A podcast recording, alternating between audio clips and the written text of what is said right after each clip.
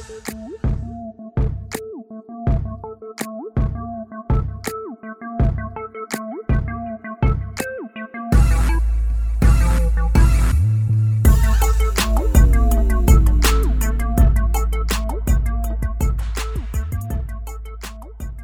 have started and exited multiple companies. I am an avid investor in early stage companies. I advise some of the hottest startups and have worked with many of the top tech companies across numerous industries. I'm a software developer by trade, but I also have an MBA from Duke University. I seek out companies who defy conventional wisdom to drive innovation in any industry. And in this podcast, I interview the founders of those companies for you.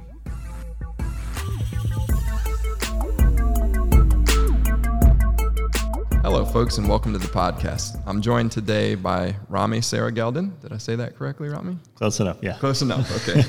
Co founder and CEO of Honeyfi. Uh, they're an innovative personal financial management tool. Uh, I met Ramy a year or so ago and have watched him grind out the product and growth. I, am seeing the growth on his, on his uh, monthly uh, newsletter, and I'm really looking forward to uh, hearing and telling his story. Ramy, thanks so much for joining me. Thanks for having me. Looking forward to it. Great. So, can you explain uh, for the listeners what Honeyfi is? Yeah, Honeyfi is a service to help couples manage their finances together. Uh, we like to jokingly say it's the best way to save your relationship. um, I like that.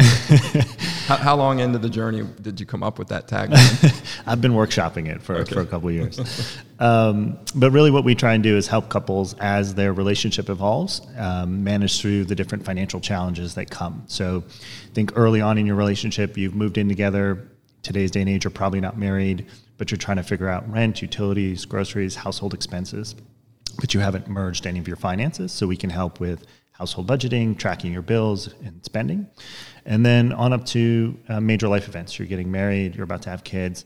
We help you work together to reach those goals, whether it's uh, saving for that down payment or planning your long-term retirement. So the idea is, you know, as your relationship evolves, Honeyfi moves with you and, and can help you through those. That, that's awesome. Um, uh, as you were describing that and kind of growing with them, I, I remember reading about car companies – try to do that. They, but they have to do it with different models of cars. so you have a Civic, and then you can uh, yep. graduate to the Accord, and then maybe you go to an Acura. Um, I take it you don't have to make a different app for every single phase of the life. we don't, we don't. But it's interesting you say that because that's actually sort of one of the analogies we use, which is.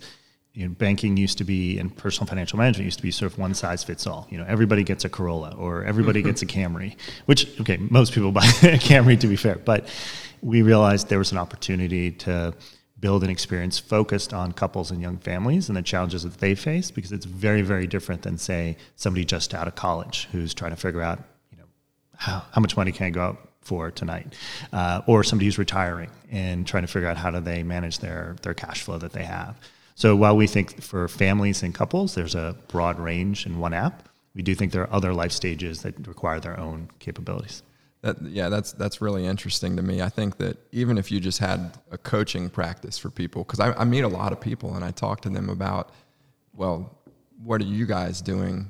Because in in my case, we just we went straight to one bank account, mm-hmm. and it was just natural to me that one of us would just pay all the bills, and we don't keep track of anything. It's just, I mean, we keep track of it kind of on the side to make sure we're budgeting, but a lot, and I was shocked as as um as I talked to more and more people that they're that they don't all work that way. Um, yeah, in fact, uh, two thirds of today's couples don't fully merge their finances even after marriage.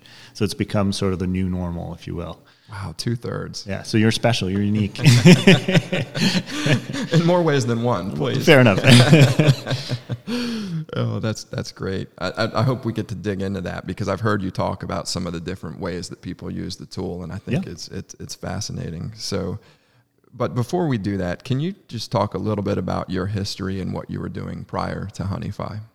For sure. So I've had, a, I'd say, an interesting career in that I've worked for uh, the state of North Carolina. I've worked for Fortune 50 or two Fortune 50 companies in Bank of America and Ernst & Young, uh, and I've worked for startups. And so I've, uh, I jokingly say it took me a long time to figure out what I wanted to do. Mm-hmm. I wasn't one of these people that sort of came out of college or and said, you know what, I'm going to be this. Um, so I, you know, I learned a little bit of uh, you know, lessons at each one of those places. So In the government, I learned they're very slow, very inefficient, uh, lots of opportunities to improve, but the people are actually very motivated to do the things that they, they're there for, usually there for a good reason.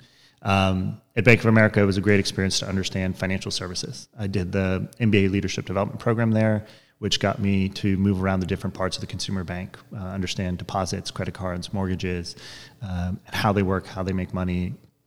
And then in Ernst Young, it was a great opportunity to start up a practice from the ground up. Uh, helped build their finan- digital financial services practice, and got to learn a lot about how banks globally work.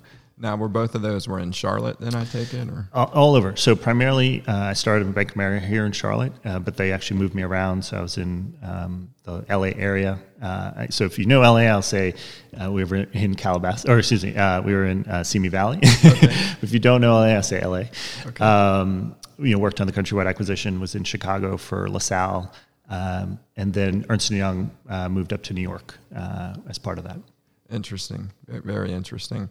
Um, yeah, hopefully we can talk a little bit more about that experience because I, I, always love, and my listeners always love hearing about some of the, the things that you learn at a bank. But you, you mentioned also working for a startup.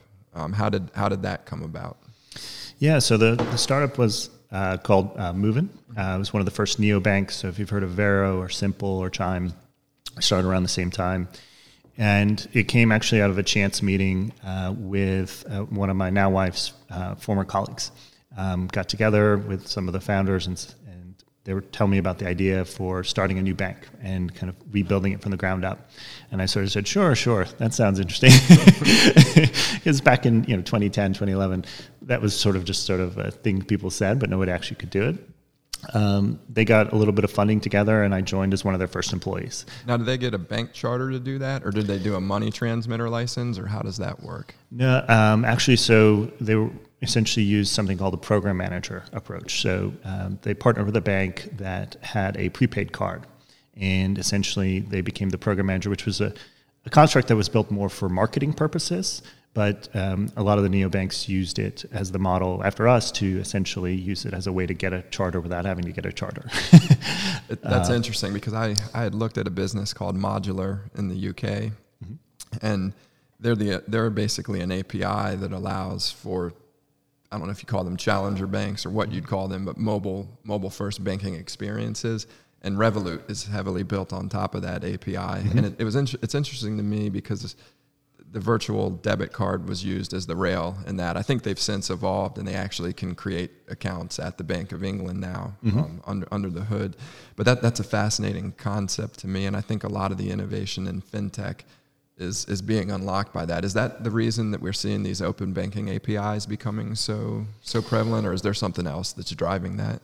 Yeah, I think what's interesting. So the UK is actually, I'd say, more advanced than us when it comes to open banking for sure, and when it comes to um, state-sponsored charter. So they've uh, created what they call the fintech charter, which essentially lowers well, somewhat lowers the requirement um, to get a license to be able to do a limited set of things, so open deposit accounts or current accounts in their terms. I think what's driving it though is the same thing that we're seeing here, which is the consumer demand for more varied and more uh, robust solutions that meet their needs. The banks were not very innovative and the the regulators there feel that open banking is a way to push them to be more uh, creative or to allow other entrants in. Right. Yeah. So Google can build a banking experience, or Apple that's right if they wanted a headache, of, which which they're seeming to get into. But exactly, I think it's to allow the big tech companies, but but especially in the UK, it's to allow new entrants, um, you know, startups and fintechs. That it lowers the hurdle because to get a charter, is, you know, right, it's extremely time-consuming process in this country. Well, and you have to get fifty of them if you want to transact in fifty states, right? Or I, I guess they changed it so that you could get a national Right. You can get a national charter, but it's also just the, the liquidity requirements. You ah. need an incredible amount of capital just to be able to apply for the license to show that you can handle it. And then you go through two to three years, if not more. I mean, we saw recently, um, I believe it was um, SoFi that just got their their charter. I mean, they applied for that almost four or five years ago. Wow. and so wow. for most most startups, they just don't have that time frame to do that, right? So so not to drill into into these debit cards, but that seems to be a good way to onboard onto this. How did that innovation come about? Do you know the backstory? How, how did people figure out that, hey, I can use these virtual debit cards? Because if I understand correctly, that's a lot of what AvidXchange is built on top of as well, right? Yeah, I mean, so I'm not as familiar with Avid and what mm-hmm. they've built on, but I could from a from the prepaid side, um, the essentially it was the ability to take was, was already there a marketing affiliate marketing relationship and then the banks then pushed more of the customer relationship onto the program managers in this case the startups. And so it allowed you to get all of the products that you wanted so the, or excuse me the capabilities you wanted to be able to, to buy things at a store or online to um, deposit checks and pay bills without having to um, be regulated yourself. You could essentially borrow the regulations from the from the partner bank, from the charter bank. I think what's interesting today is you're seeing so many banking as a service opportunities come up that make that turnkey. When we started at Moven, it was literally a, you know a, a, six to eight month process just to negotiate the type of contract because it had never really been done before to the degree we were doing. Whereas today you can go to Cambr or you can go to uh, Synapse and basically within a few months be up and running. Um, so the hurdle is, is way lower now. um, but I think you're starting to see that it's becoming such so much more commoditized that now um, some companies are struggling to differentiate because they, they, all thought the differentiation was the product. Like, hey, we can now offer a debit card. Well, now anyone can. So yeah. why is that special? That's great, though. That's how you drive innovation. Totally. Right? totally. Um, you, you push things further. You, you further and further commoditize things. That's awesome to see. I mean, how yeah. If, if, if you're thinking about a journey, because as somebody who's been a long time financial services practitioner, you know, if you're thinking about a, a, journey that we are on in terms of driving innovation in this fintech space, how far along do you think we are now? You know, I mean, if, if, if, the journey is a human lifetime, how old are we right now? And I'm, I'm, I'm probably asking that in a weird way. No, no, I understand. Yeah. It, you know, if you listen to the fintech insider guys, it's one percent there, right? Um, wow. So I guess you know, uh, still in the womb. I guess is using using that uh, human lifetime. I think we're a little bit more advanced than that. I think you're starting to see that. You know, I kind of judge it by well, what do the incumbents offer, right? So if I can go to B of A and, and Wells and, and sort of get what used to be innovative, and it's now table stakes, um, things like your generic budgeting or your bill pay and kind of online, mobile, different channels. But I think where we're going is more of the automation, meaning the ability for people not to have to make those decisions. Today, it's still very self-serve, and to use a buzzword, which I promised I wouldn't, but I guess you know some of the AI capabilities where, like in other spaces, we we let Spotify choose our next song. Why not let you know your financial app choose your next uh, purchase decision or your next investment decision? Um, You're speaking my language. Chris Hart and I, before we built Level, we built a tool called Reward Summit, yeah. and the idea yeah. was that eventually we wanted to integrate it with a wallet where you swipe and you don't even pick your card; it just picks it for you automatically. Bingo, exactly. Unfortunately for us, Chris probably knew it. I didn't, um, but Chris probably knew it because of his banking background. But that the banks don't want that; they want top of wallet behavior. That's true. That's true. Um, but yeah, I mean, I, what do you think? I, I think we're sort of in that preteen you know puberty stage. Yeah. our voice is changing. Yeah no I, I think i agree with you. I think we're just starting to figure out what we can do with it. And i think i think things like open banking i think um, for me personally one of the first projects chris and i did at uh, at level was with the clearinghouse to build a multi-issuer mm. vault. And um, we des- we helped them design it through a series of joint application development sessions with a bunch of banks, and there w- and there was no like we were we were trying to guess how this tokenization was going to work because nobody had defined a standard, and once we got it to a point where it was pretty well ready to build, Apple and Visa announced the EMVCo spec for tokenization, and it was kind of frustrating because we had to redo, uh, you know, a lot of what we did. But sure. it was it was really cool to see that kind of from the inside because having one player like Apple who can come in and just drive the standard, yes, it helps Apple, but it helps drive real innovation. And I think the partnering between companies like Apple and Google and Uber and Airbnb all of these companies getting into payment processing and driving a better customer experience is really exciting for me to see. I don't know that I would have ever appreciated it until working with with guys like Chris and Scott Harkey, who whom we both yeah. know. Um, but it's really now that I've seen kind of that insider's view of it, I, I'm really excited. I'm with you though. I think we're just starting to scratch the surface. I think the the, the innovations that are going to come, um, I don't think we can even envision what, where, where we're going to be five to ten years from now because it just feels like we've hit kind of escape velocity. Absolutely, absolutely, and I and I think is interesting. You mentioned about the payments pieces. I feel like payments is always the furthest along. So maybe they're kind of late teens in payments, where um, you know you've seen players like Apple and Google get in, and, and the wallets from the different ones. So it, it's always interesting to see wherever payments goes. Soon the other capabilities, whether it's lending or or um, deposits or you know, investments, will soon. I was going to say even further order things like insurance. Right? Insurance, exactly. Yeah.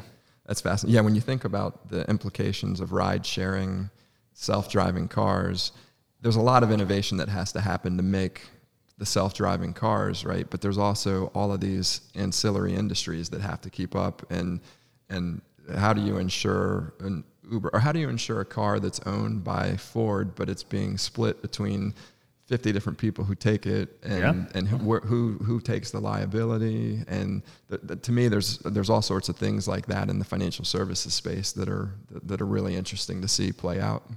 Absolutely. I mean, it'd be interesting to see too how the government regulation comes in because that's always one of the things that people who come from outside of financial services when they first come into financial services, unless it's healthcare, they really have no idea how much that impacts what you can do or, or the way you approach a problem because the regulators sort of can make or break your business ba- based on a rule or Oh, a d- consent order D- D- Durbin, right? Like that changed all of the economics of interchange um, overnight. over- overnight. And and it's scary because do I really think Dick Durbin understood the intricacies of interchange? And no, no offense to him, but it's any of any of these uh, politicians or lawmakers. How how could you possibly understand the downstream effects? No, absolutely. And also whether it's actually going to do what you think it's going to do. You know, a lot of people would argue that it actually helped the big banks because you know, if potentially if you were a merchant and you knew that this credit union was going to charge you uh, 150 basis points of interchange on a debit card, but the the big bank was only going to charge you 25 cents because of Durbin. Well, which one do you want them to go to, Yeah. right? so there's sort of these like weird adverse impacts that uh, they might not have even thought of. Oh, it's, it's I don't know how we got on this tangent. But- But I, I think we're going to get on a few, but I'm going to take it even a step further. so uh, every time I go to a gas station, besides reaching for the hand sanitizer these days, I- I'm amazed at the checkout process because if you think about Amazon or any e-commerce experience, they make it as frictionless as possible because they don't want you to to abandon your cart. And in the gas station, the amount, the length that they go to to try to steer you towards debit is unimaginable to me. and, but but again, that's arguably a result of Durbin, right? It's it's the interchange fees that Sure. that, that, that the merchant is is paying, and they're willing to sacrifice customer experience uh, to try and capture that interchange. Well, it's been happening. I mean, when I lived in New York, um, you know, it was happening in the bodegas. It's a minimum ten dollars to use a card. Didn't matter what card. Yeah. right? And you're like, how is this possible? Uh, but they know their their numbers and, and the economics of their business. You're buying a I don't know a dollar or two dollar candy bar, and paying that's their margins maybe ten cents on that. They, you know, Yeah. makes a big difference. Uh, so now now the gas stations are catching up to the bodegas. So Awesome. Yeah, I'm, I'm still amazed that I'm, I'm just amazed at that they still do mag stripe largely too. I, I just mm. can't imagine. I, I wonder where the regulation has to go to really drive adoption of because they need to just get rid of the mag stripe in my estimation and go to EMV. As long as you have that mag stripe, it's a massive security and privacy hurdle, right? Trust me, my, my wife's from, from Sweden, and not a day goes by whenever she talks about how far behind we are here. So, you know, whether, whether it's chip and pin or, or checks, God forbid we talk about checks. oh yeah, but Magstripe's another, right? She's like, why am I signing? Like, who's looking at this? yeah. I was like, just sign it move on. Like, Oh, well, uh, every time I come back from overseas travel and have the dining experience, the dining payment experience, I'm like, this is awful. It's the most awkward thing. They hand me my bill, they walk away. I hand them a credit card, they walk away. they bring it back and sign it, and I'm like, just bring me a machine and let me punch it in, and and no tip, no, you know, the, the- there's just pa- the payment experience. I think traveling internationally is so it's, it's, it's, it's so completely different. And until I started traveling internationally, I had no appreciation for how far behind we are. yeah, it's a different world. yeah, yeah. absolutely. Um, okay, so back to Moven because I think that's what got us there. So, Yep. so, so you you you go and and help build this program management platform. Um, how long were you with Moven? So I was with Moven for about four years. Um, so helped grow the business in the U.S. from the ground up, signed our bank partnership deals, launched our first version of the app and the, and the associated products.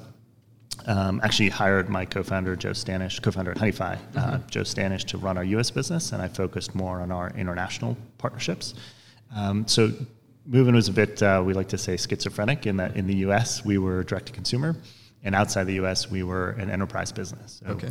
We did deals with TD in Canada, Westpac in New Zealand, and a couple others, and it was interesting because what we found is um, while we were building something unique in the U.S. with our experience around uh, financial health or financial wellness being at the core of the experience because our innovation wasn't um, when you really get down to it, it wasn't so much the digital or onboarding and mobile banking it was the fact that at Moven financial health was at the core and that was unique and when we started talking to other banks they were really interested in that they said look this can help differentiate our product and can help our customers do better um, so were, were you white labeling products for the banks at that point? Or? We were, yeah. So internationally, we white labeled the products. In some markets, we were in conversations to launch a new de novo bank um, with a co-brand. Um, but at the end of the day, what we realized is by partnering, we could grow significantly faster, especially internationally, because of the complex regulations. You know, Yep. Canada very very different than U.S. as from a regulation standpoint.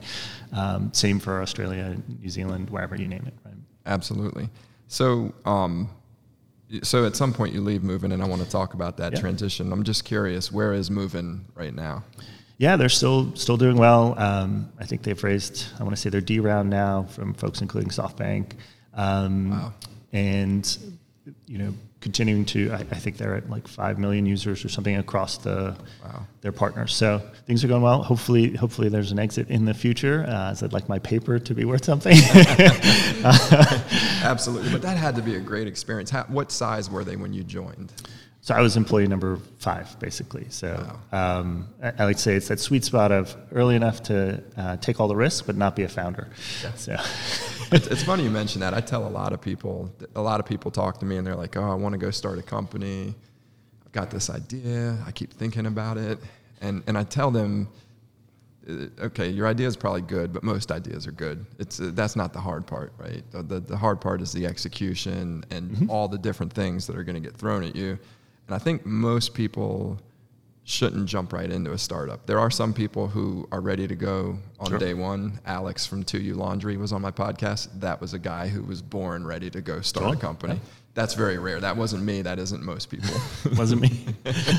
um, but I tell people, look, if you can find, and I even think going as early as you did is is hard for most people. Mm-hmm. Um, in your case, I think because of the financial services expertise, and the scale that you had been operating and the people that you went into business with, it probably was a very good decision. But a lot of times people join as employee number five, and a year later they're they're, they're on the streets either because the company has gone under or sure, it's sure. just way more than they thought it was. I think if people want to get involved in startups, they should go find a D round funded or a C round funded company where you might not be working directly with the founder, but you're not too yep. many levels away from the founder, and there's very little risk in doing that. And you're not going to have to do a hundred different things, but you can see the people who had to do it and what the fruits of their sure. labor are. Um, it, it, again, it's it's um, I mean, there's no one size fits all answer there, but I do think you're right. Like coming in as employee number five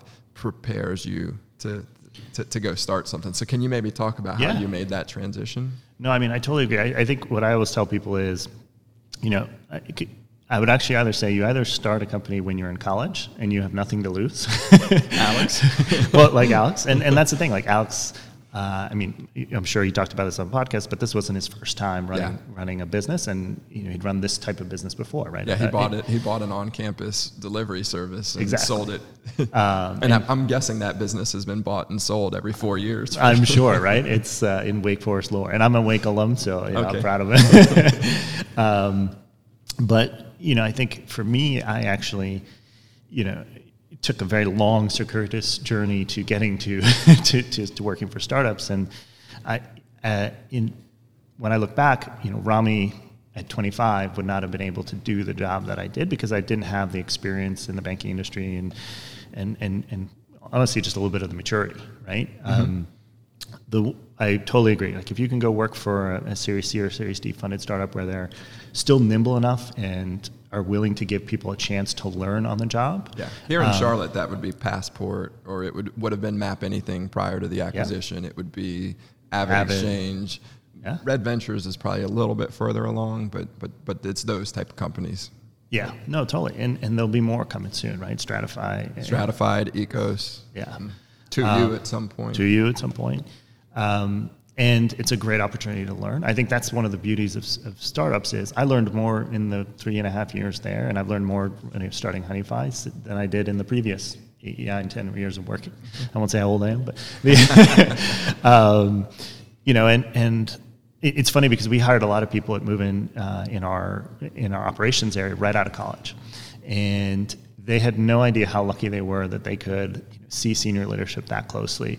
They had no idea that if they had an idea that they could just like talk to somebody about it in the C-suite and they might actually take it. You know, if I was at B of A, even if I ran into, um, you know, well, Brian has his own elevator directly well, Brian to his floor, right? I mean, well, totally. Well, I have a funny Brian story actually, but you know, we would actually see him at, um, gosh, when I lived in Uptown. What's the? There's a wine store or wine shop in uptown in um, like on Eighth Street there or Seventh Street. It's um, it, it's in a condo building. Uh, okay, uh, but I can't remember what it is. He has a condo in in that building, and he would go down to that store, and it would always be the night before quarterly earnings, and he would be sitting there with his feet propped up, drinking a beer. That's and awesome. I, and then the next day, you'd see earnings were good, and then if you didn't see them, there, you knew they weren't going to be good. But anyway, you know, you couldn't just go to Brian and be like, "Hey, I have a great idea," you know, for, for for obvious reasons. For too. obvious reasons, yeah, right? Like I'm sure there were also security in the wings, so if we even approached, yeah. um, but um, I, I do think though one thing that I will say from from a Honeyfi perspective is you know, with uh, we have three young kids, and starting a company then is is not the best time. And you know, there's no great time, but you have a lot more responsibility, and it, it makes you think about the decisions you're making a lot harder. It can motivate you for sure, but that's sort of the balance. I'd say you don't want to be too late when you start your business that you have too many more responsibilities. Yeah, I agree. It's it's tough to stick that landing though. Um, it's it's it's really tough. Sometimes you wait a little too long. Sometimes you go too early. I think I think the good news is if you go too early though, there's now a culture of failure isn't the end of life for you. You can fail and you can come back and you can fail and you can come back and that's been the biggest cultural shift in Charlotte that I've seen since I started traveling here in 2004 and then moved here in 05 is that the culture has has has shifted towards ones where we embrace failure. In fact, Terry Cox from um, formerly the Big Council brought in a uh, a conference called FailCon, oh. and it was they, it was started by a lady in San Francisco, yeah. and um, literally just got got successful business people to get up and talk about not their success story but their failures and to celebrate it and i think that that's a that, that's why I, I, think I'd err on the side of starting too soon, fail, learn some lessons. But again, if you can get there and work with somebody who's already figured it out, I think that's the the easiest path to to, to, to readying yourself. Absolutely, and not only that, but you build the network, right? Mm-hmm. I mean, you look at the biggest challenge a lot of people face, especially in Charlotte, it's around fundraising, right? I mean, if you can be part of a successful company that has fundraised, then guess what? Those executives are going to help you, right? Make those connections. But about the failure piece, it's actually something when um, when we talk to banks, that is the biggest inhibitor, I think, to their innovation. Is there maybe it's changing now, but for sure, there's not a culture of accepting failure and embracing failure. Yep. Right? You look at the tech companies, and it's almost a badge of honor. Like I was on this failed product. I was on this failed product. yeah. and it's because you tried something new, and sometimes it works and great, and sometimes it doesn't, and it doesn't. But you know, I, I was joke like I don't know the answer, but I'd love to see the guy who created the Fire Phone at Amazon. My gut tells me he still has a job, Absolutely. right? The, the equivalent at, at a bank, you know, who created the equivalent of a Fire Phone that was pretty much a failure at yeah. a pretty epic scale um, probably would not have a job, right? And and or in the military, you think about where or, failure can't happen, right? Like no, totally, yeah. That, that's yeah, it's a very different uh, different approach, and I think that's the biggest cultural challenge. And it's interesting and good to see that you're seeing that shift in Charlotte because that means more people are going to be willing to take that risk, and more people are going to be willing to join startups who are taking that risk already. You know, I'm curious when you were you know, starting your business when you were hiring folks, right? I imagine you were probably pulling from a great talent pool that we have here in Charlotte, but they're relatively risk averse talent pool. And how do you convince them that hey, this this can be a big thing, right? It's okay. Yeah, well, there's there's two stories I like to tell people about that. One is when I first moved here with a company called Amentra that we sold to Red Hat later. Um, I remember I, I, I, knew nothing about banking. I, I, didn't even realize Charlotte was a banking town, but I, I started interviewing a bunch of people from the banks and they would tell me, I don't know, this is a really risky job. and, and I'm like, well, so hold on a second. Uh, first of all, there is Wells Fargo could lay off 20,000 people tomorrow. Any big bank routinely makes big layoffs. I'm like, that's not job security. Job security doesn't come from your employer. Job security comes from your skill set. And what I can tell you is that number one, we pro- we've never done a layoff, and Amentra to this day, even under Red Hat's leadership, has never done a layoff, mm-hmm. fired people, but no no layoffs. Sure. But the bigger thing is you're going to work on relevant projects that that are that where there are your skill sets are transferable. Um, and I don't know that people really bought that. I think a couple did, but but I do think that that's true. But the uh, the other funny story, or not funny story, but I think instructive story is with Level, Chris and I were taking a lot of risks and trying a lot of different mm-hmm. things. And one of the sources of friction and a failure of my leadership early on at Level was I wasn't necess- I didn't communicate to people that look, we're trying 10 things because all we need is four of them to work. Mm-hmm. And what would happen is we would assign tasks to people and they would fail. And it, it inevitably happens. If you're pushing the boundaries, you're going to fail. For sure. And guys who were leading guys and gals who were leading successful projects would get really frustrated with me. Why didn't you fire that person?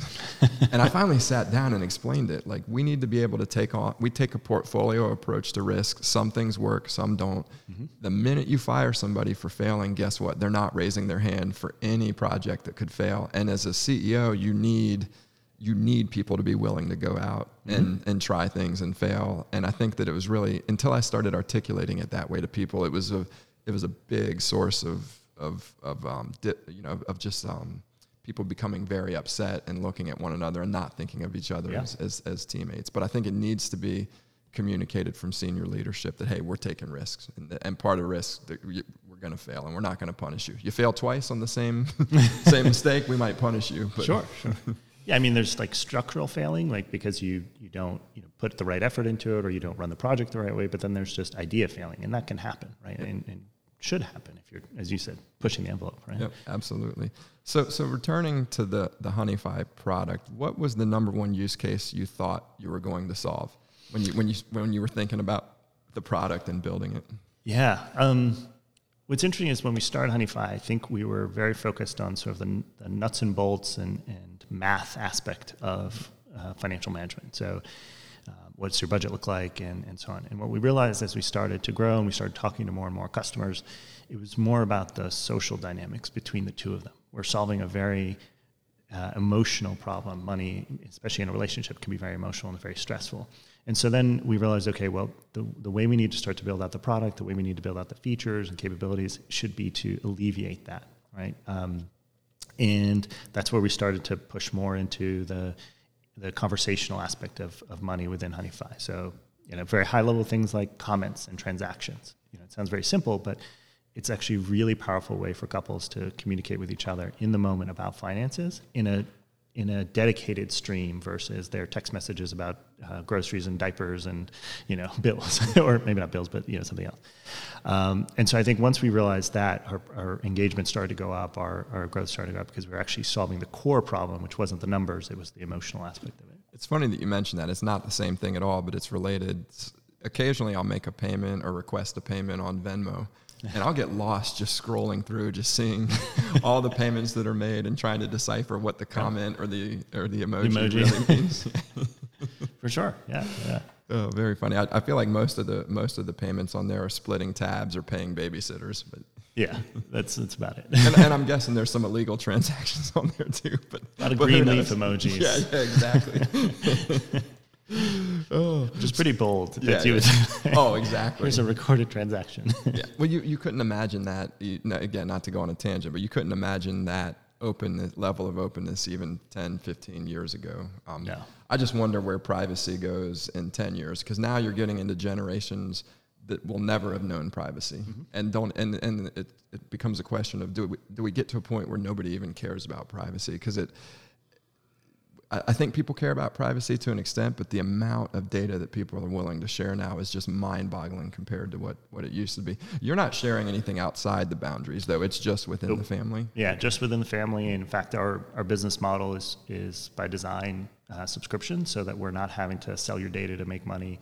We'll bring in trusted partners, and, and you opt in. It's like, hey, you know, here's a partner that I think can help you, and if you choose to opt in, great, you connect and so on. But I want to get get into that for a second. Actually, that, that raises an interesting point. So, do you monetize in that case by a referral model, and are you ever tempted to build build the underpinning so that you can actually do those transactions yourself, or do you just hand it over? So, I'm imagining, uh, hey, you can get a credit card here. Let me.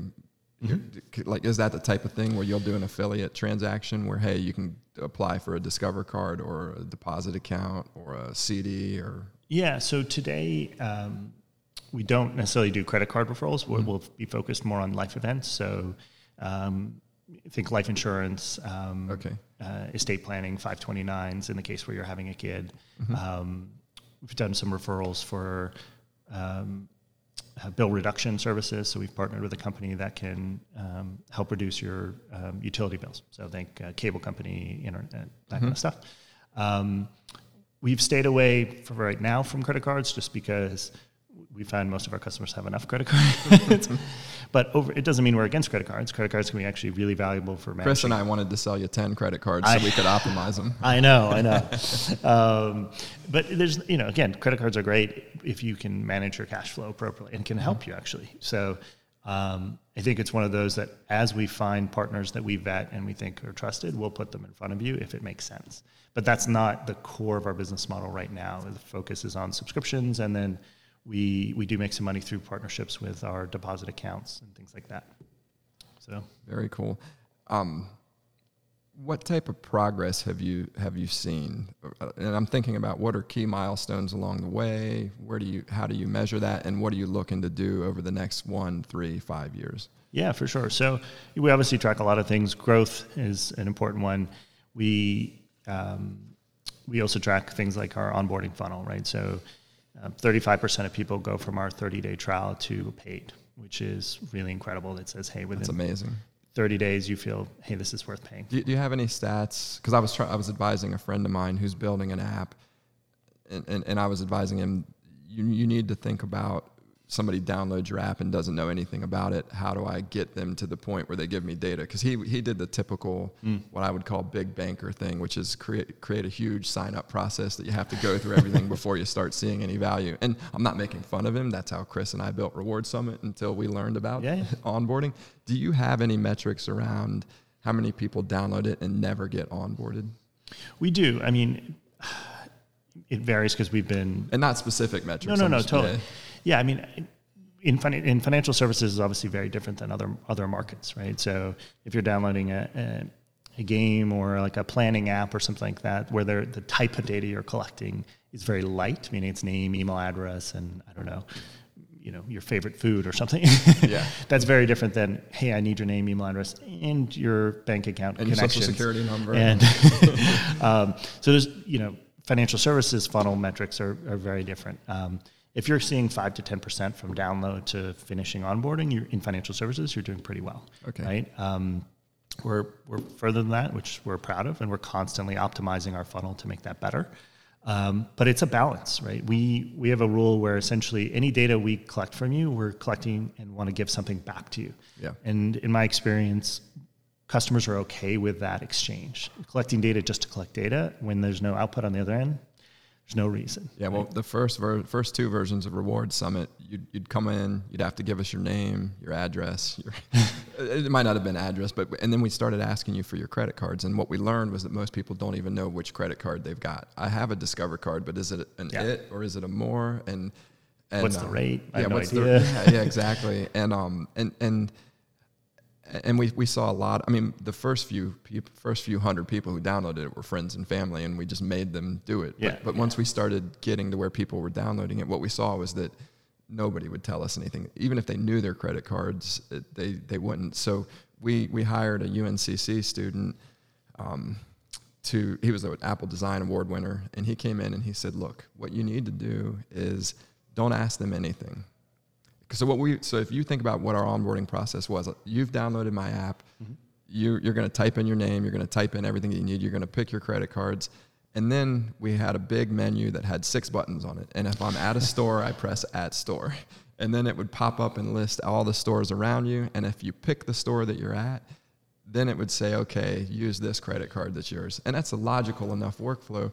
But what Jeremy ended up designing for us was I'm going to uh, I'm going to immediately assume is the minute you turn this app on, I'm going to find out what store you're closest to. Yeah. And I, it's just going to say, here's Best Buy. And then I don't know anything about you. I don't know your credit cards, but I know that there are 2,000 different credit cards out there, and I'm going to show them in order of what the three best ones are. Yeah. And then you can click on the credit card, and it flips over and says apply for it. Or I already have this card, yeah, and I yeah. add it to your wallet. And then we would ask you, okay, you've just added a credit card what's your name, what's your email address, create a password. And if you think about that flow, I've now given you some value. I've Before. explained exactly what the app is. Maybe you aren't at Best Buy, but the minute you download it, like, oh, Best Buy, oh, I should use a Best Buy card. Oh, cool. Yeah, like, yeah, yeah. It's just it's we're doing the exact same thing that we were doing before, but now we flip the order of onboarding to show you some value before you ask for anything. I think the best onboarding processes I've seen are LinkedIn and, and Groupon. They both just get your they get you to give just enough data and then they show you how, your progress. LinkedIn even has like 80%. Here's Yeah, some suggestions on how that's onboarding. They view onboarding as a lifetime process. Um, so, anyways, I didn't mean to get on, No, on, no. on the tangent there, but uh, It's so important because you will spend so much money trying to get those customers to download your app or to go to your website. And if your conversion there is terrible, you're just wasting money, right? yeah, you're, you're paying for the top of funnel and they're falling out of the funnel instantly. It's a huge leaky bucket, absolutely. Uh, and that can happen even post onboarding, where, okay, they've finally given you all the information you need, but then they don't know what to do, Yeah. or they don't know how to get value out of it. And so, um, a- and in some cases, especially in financial services, you probably then paid a lot of vendor costs to KYC them, to get their aggregation, aggregated data, blah, blah, blah, and then they just disappear. Wow. Uh, And what does, what does, and so for the listeners who might not know, KYC is know your customer. We're Sorry, trying yep. to prevent money laundering. Yep. Well, I guess there's AML, which is anti money laundering, but KYC, we're trying to do background checks and make sure that this isn't a terrorist organization or a drug dealer or Or not the person you say you are, right? Yeah, Yeah. yeah, fraud, right? Yeah. Um, what, uh, how have the unit costs of doing KYC checks changed over the last 10 to 15 years? significantly lower, right? I mean, when we started, there were one fewer players, and depending on the customer base you were going after, we weren't very good. Um, especially young customers that were, we'd say in the industry, thin file, right? They don't have very much credit history, and therefore, there's it's typically what they would compare your information you gave them, your name, your address, against to validate it's you. So today there's so many more options and they're better. Socure is a great example where they're able to pull in not just your credit data, but social data and other public and non-public sources to build a true picture of who you are, and they're able to better capture people across the spectrum. So it's like most things, it's a lot easier now than it was. well, and that, that's one area, and I'm curious. This is my perception. I don't know this to be true, but it seems like KYC and AML processes are far faster in America than overseas in some places. We went to open a bank account for our UK subsidiary at mm. Level, and it was it was two or three months before we had a bank account because it was caught in KYC. Is that just idiosyncratic to us, or is it because it's a Well, businesses are very different too, though, right? But Yeah. but I would say like the Nordic countries are actually much faster because they have federated IDs, and so you can share that ID across different systems. You Ah. just log in with that, and it's boom, it's you, and you have your token, and it's you, and they know it's you, and you just move on. Um, India has moved to a dig- national digital identity as well. So in many cases we're advanced, but in many cases we're still behind. Is all. Is all. Got it. Got it. Yeah, I've, I've heard some of that. It's funny. I have a friend who lived in France, worked in Amsterdam, hung out in London a lot, and he got a job in France. Yeah, he got. I can't remember who he was working for, but I remember he got his first paycheck and he went to open a bank account, and it was like six weeks later, it still wasn't open for some reason. And he downloaded Revolut and he took a picture of his passport, took a picture of his check, and literally had a debit card pushed into his Revolut wallet that he could start spending money. I mean, it was within half hour to an hour. Yeah, yeah. And that I think that's the kind of innovation that's happening right now through these open APIs and through um, everything that we were talking about earlier that I think is hard for people to appreciate. I mean, that's a pretty concrete thing, and he appreciated it. He didn't necessarily know that it was a KYC check that was happening or anything Sure. that was happening on the back end. But that to me is what's exciting, seeing the progress we've made on on those sorts of things. Absolutely, absolutely. So you, you've touched on it a little bit, and maybe we don't need to go any more deeply into it. But can you speak to how important partnerships with the banks and other players are for you as Honeyfied? I think I suspect it's a little different than the Moven equation, but Yeah, for sure. I mean, so um, you know, partnerships with banks are critical. For for example, our, we offer a savings facility for your goals, and we partner with the bank to offer that capability. It's fully FDIC insured, so we couldn't offer that if we didn't partner with the bank. We're starting to add more partners um, because we very much view an open banking approach to partnership as our way to grow. And we want to focus on the service layer where we can help our partner banks grow deposits, open new accounts, and so on. So those partnerships are going to be becoming more important from a product perspective. We can start to implement more products, but also from a growth perspective because we can start to um, sell, if you will, to their customers to create a better, more value-added experience that drives engagement and deposit growth and so on with our partners. So it's it's going to become more and more a core part of what we do. Um, and, and what's great is the banks are looking for solutions like ours. They're trying to, one, most importantly, meet their customer needs. They recognize that they're not doing that today. And two, it's a great way for them to differentiate their, their commodity products candidly. so, so what could the banks do to better support this ecosystem? they should push for more open banking standards, right? Um, Which is counterintuitive to a banker who's been in the business for 20 or 30 years, right? For sure. I mean, I, I, the question I always ask them, you know, when we talk to banks, and these are you know top five banks and, and credit unions with a billion dollars in assets, is do you think you can build all of the experiences to meet every one of your customer needs? And do you think it's going to be the right experience? Well, in some of those cases, it's more can FIS or Fiserv. Well, yeah, and so on the, exactly on the smaller end, they're like, nope, um, they're we're stuck to our, our core vendors, and on the bigger end, they're like, of course. And then you you know you talk to them six months later, how you doing on this? Yeah, it's it's coming, um, and It's under budget. it's under budget, yeah, exactly, well under budget. and um, so it's it's you know one of those things where it's like, okay, well, what what do you think is most important to you? Is is it most important that you focus on the key aspects of your business, which should be the products and the risk, in my opinion, or is it trying to build every sort of experience that you think is possible, but and then jamming it all into one app, right? And I think the partnership approach is a, is a much better way to grow.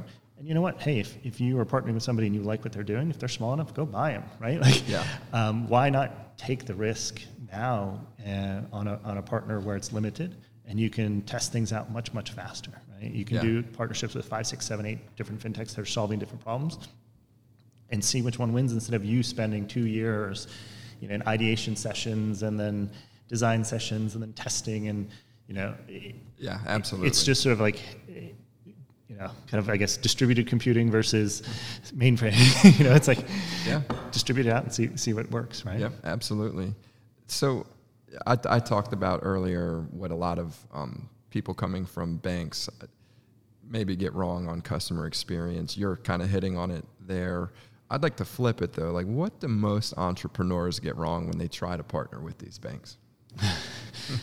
I think that list is bigger than the other one. It's it's interesting. Yeah, I mean, I think the biggest one is that the banks um, are are designed for partnerships. They're not, and they think that the, the the people they're working with, while the individual they might be talking to is super excited about the idea, he or she has twenty five to forty five other people they have to convince that And this half of their job is risk or compliance. exactly. Half of those right? people are there to say no. and so I think there's a complete misunderstanding of how how uh, involved and challenging the sales cycle is, and how many decision makers there are um, to get to a yes, even on a pilot, um, and how you know, frankly, de uh, from an incentive perspective those are.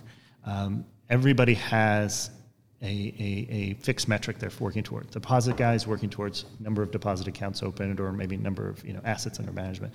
The lender is mortgage lending is looking at just how many mortgages am I pumping out. Everyone has a very product focused silo, and if you have a, a solution that might cross those, just forget it, right? You're just going to be there forever.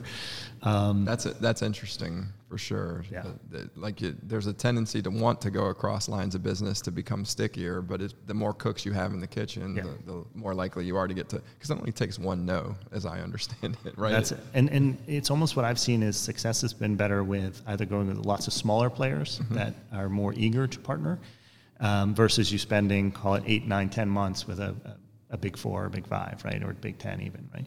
Um, you, you will just burn out.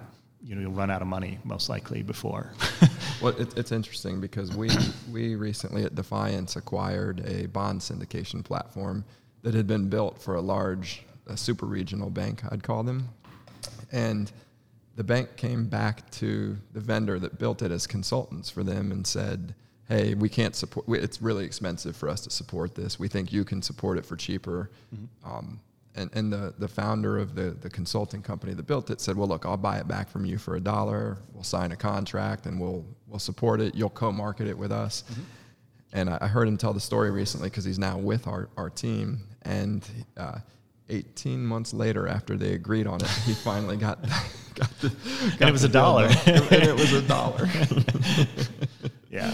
No, I mean it's it's it's crazy. and this is something they wanted to do. Like they, and they already were running. They were already running a 500 million dollar assets under management or four billion or whatever. It's a mind-numbing amount of business that they were running through this platform, and it still took 18 months. So I think that that's very instructive. I like to say about 18 months.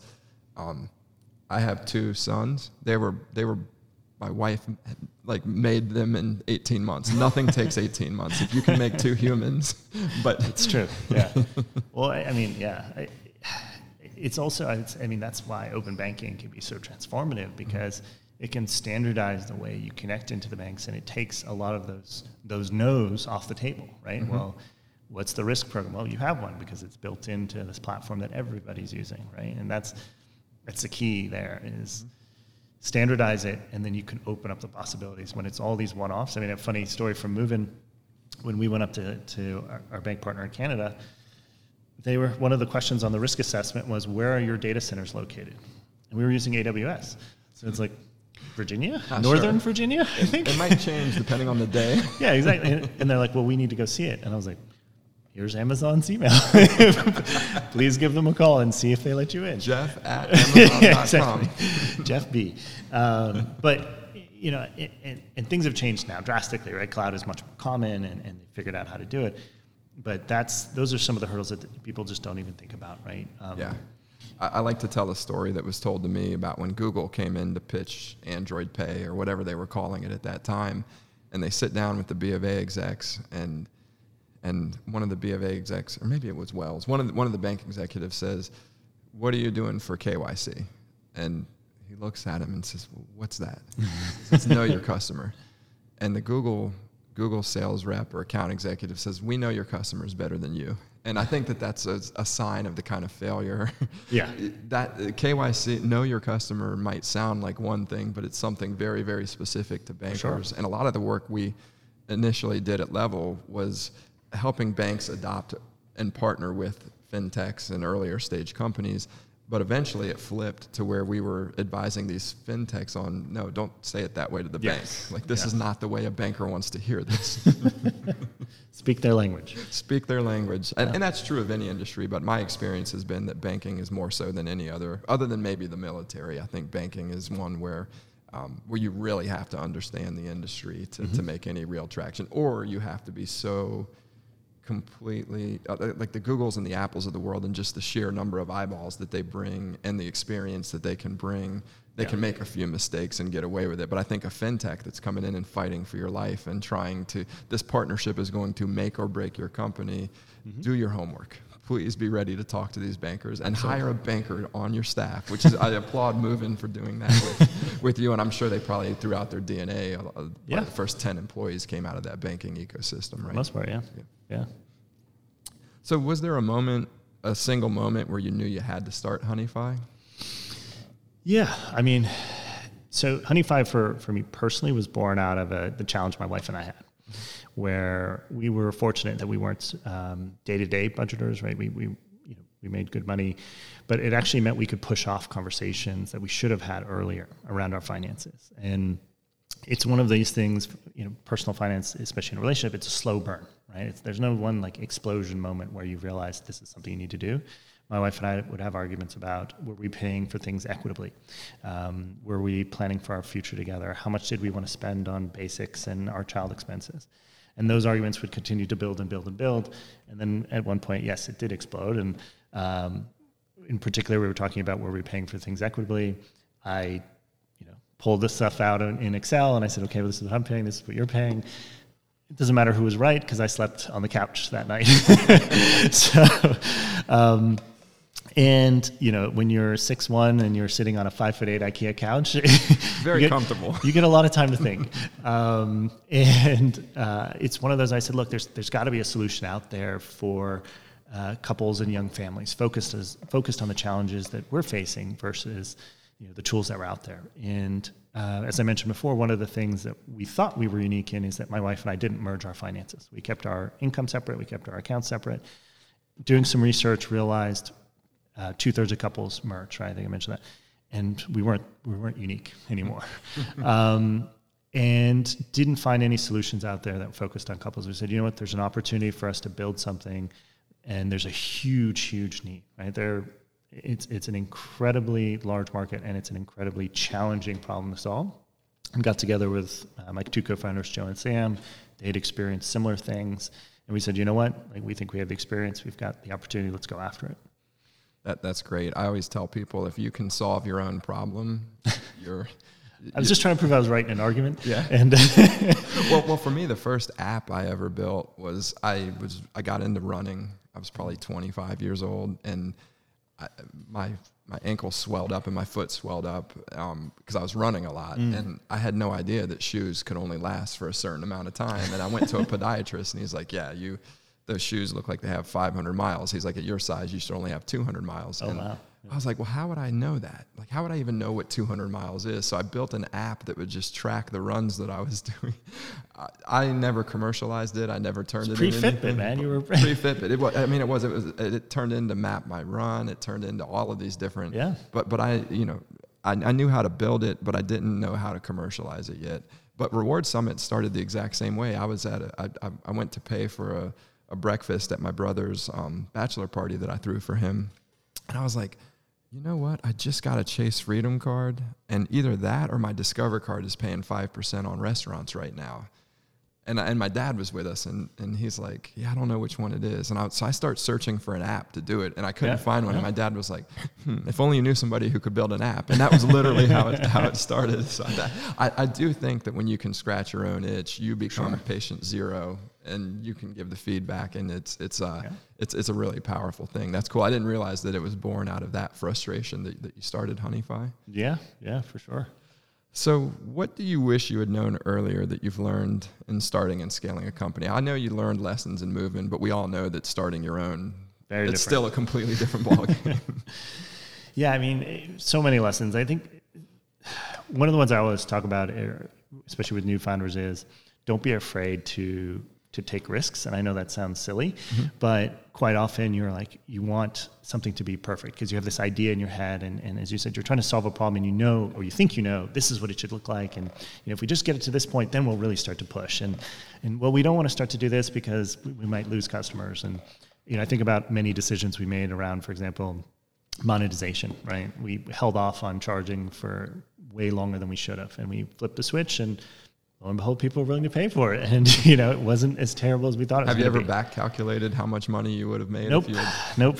Good. I would. I would recommend not doing that. we don't look at that. Um, you know, and, and new features that we rolled out, and we're you know now we're much more willing to push out a new feature, and if it works, great, and if it's not perfect, we're okay with that. We continue to refine it, and um, that that lesson, you know, took us longer to learn than we should have, right? Um, it, and I think the other one is to make sure that you have uh, co-founders that are in it for the same reasons you are. Um, you know, my co-founders Joe and Sam are, are we, we all want to be hyper successful. We want to you know raise the unicorn flag here in Charlotte, all that. But the real reason is we all really identified with the problem and we all are passionate about helping other couples through this. And as you know, you know a startup can be great highs and super, super lows. And especially they're getting more lows than highs, I feel sometimes. um, and if you're in it just for some, you know, potential paycheck that might come, it's not the right reason. It won't carry you through the, the long nights, as they say, right? Yep. Um, and so having partners that are, you know, the same mindset and and making sure you rely on each other for for that support is incredibly incredibly important. I think those are both uh, great pieces of advice. Thank you for that. Have you uh, raised any money along the way? We have. Um, we've raised from angels as well as we went through the TechStars program um, and uh, launch program with Jason Calacanis as well. Oh, that, that's awesome. Are, are you actively raising or going to anytime soon? Or we we're getting ready to. Yeah. Very cool. And is that? I mean, at what point? So, do you would you classify what you've raised so far? Seed funding, angel funding? How would you?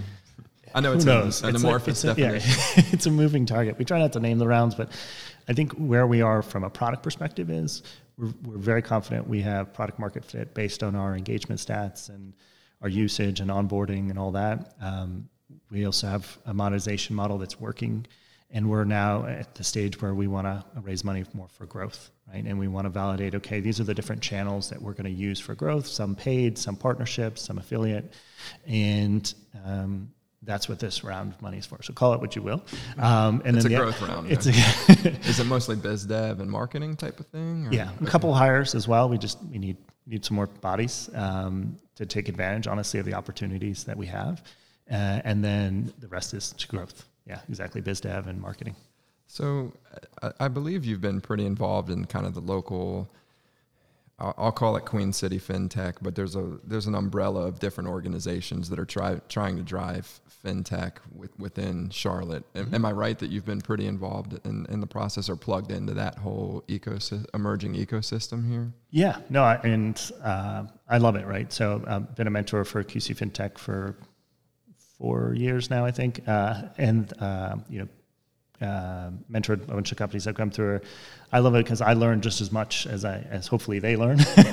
um, It's funny you mentioned that. Chris Elmore, uh, the first employee or first or second employee at AvidXchange, was on the podcast recently, and he actually teaches entrepreneurship classes, and Yeah. he said he learns more than he teaches in, in those classes. It's it's a it's a it's an interesting thing, isn't it? It's it's incredible, right? Because you know, while you might have a certain area of expertise, you learn just so many more that you know other people are bringing in.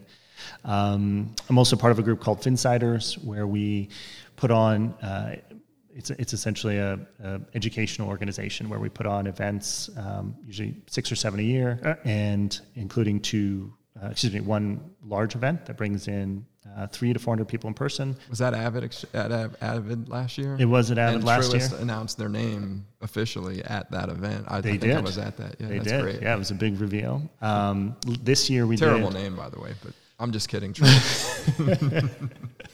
But they chose purple, so we like purple at Honeyfi.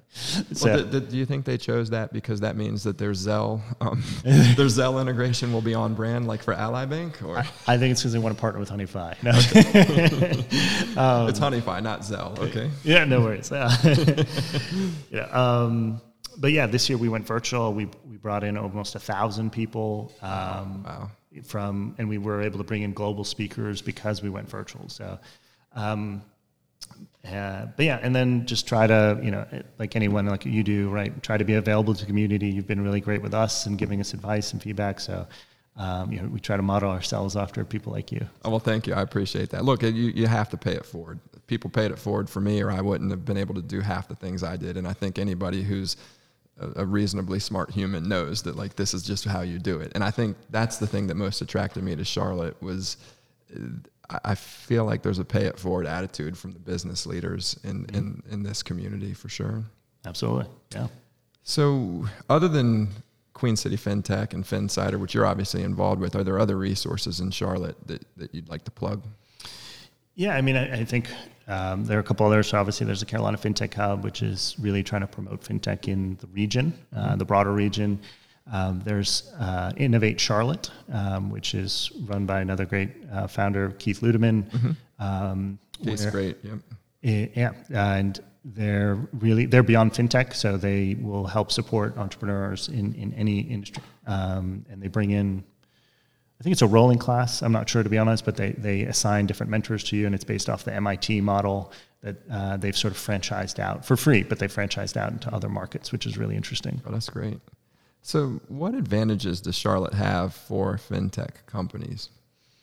So a, a lot, right? So I, I, think, as you mentioned, hopefully now this is less so, but people don't know that Charlotte's a banking center, right? I think that's becoming more and more.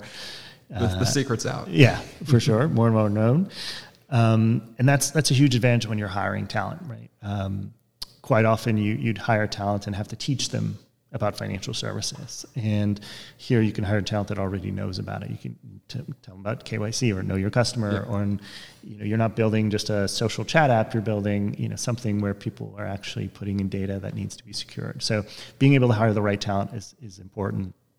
Uh, the cost is much lower here to run your mm-hmm. business. There's um, a website called VCArbitrage.com, um, I think, and essentially they'll talk about okay, a million dollars in San Francisco is equivalent to X in different markets, and in Charlotte it's roughly 1.4. Wow. Um, or 1.3, wow. right? And a lot of that's real estate, a lot of that's talent costs, tax breaks, and things like that. So, you know, as an investor, you should, hey, I can put a million here, or I can put a million here, and it's equivalent to 1.4. You know, and as an entrepreneur, well, where's my money going to last longer, right? Yep. Um, it's interesting because um, I don't know if you're familiar with um, Revolution uh, Capital. Yes, uh, Steve they, Cases. Steve uh, Cases, yeah, and they they raised a fund specifically called Rise of the Rest mm-hmm. because they realized that innovation can happen anywhere, and especially in lower cost. lower cost cities, and they led a twenty million dollar round in Igor Jablokov's new company called Pryon. Mm-hmm. They're based out of Raleigh, but okay. uh, it, yeah, I, I, think I think people are starting to realize that you don't have to be in San Francisco to have to have good ideas. It helps. There's no doubt that they have sure. there are massive advantages to being in Silicon Valley or in San Francisco, but you don't have to be there. And I think COVID is sort of proving that, right? There's a mass exodus, yep. whether it's permanent or temporary, we'll see.